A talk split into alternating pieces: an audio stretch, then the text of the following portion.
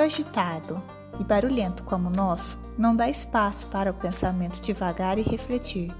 Já percebeu isso? O pensamento acelerado, mas sem conteúdo, cansativo e que esgota a gente? Então, nesse canal vamos passear por palavra, poesia e pensamento, um lugar exclusivo para reflexão e encontro de sentimentos. Espero você aqui. Um abraço.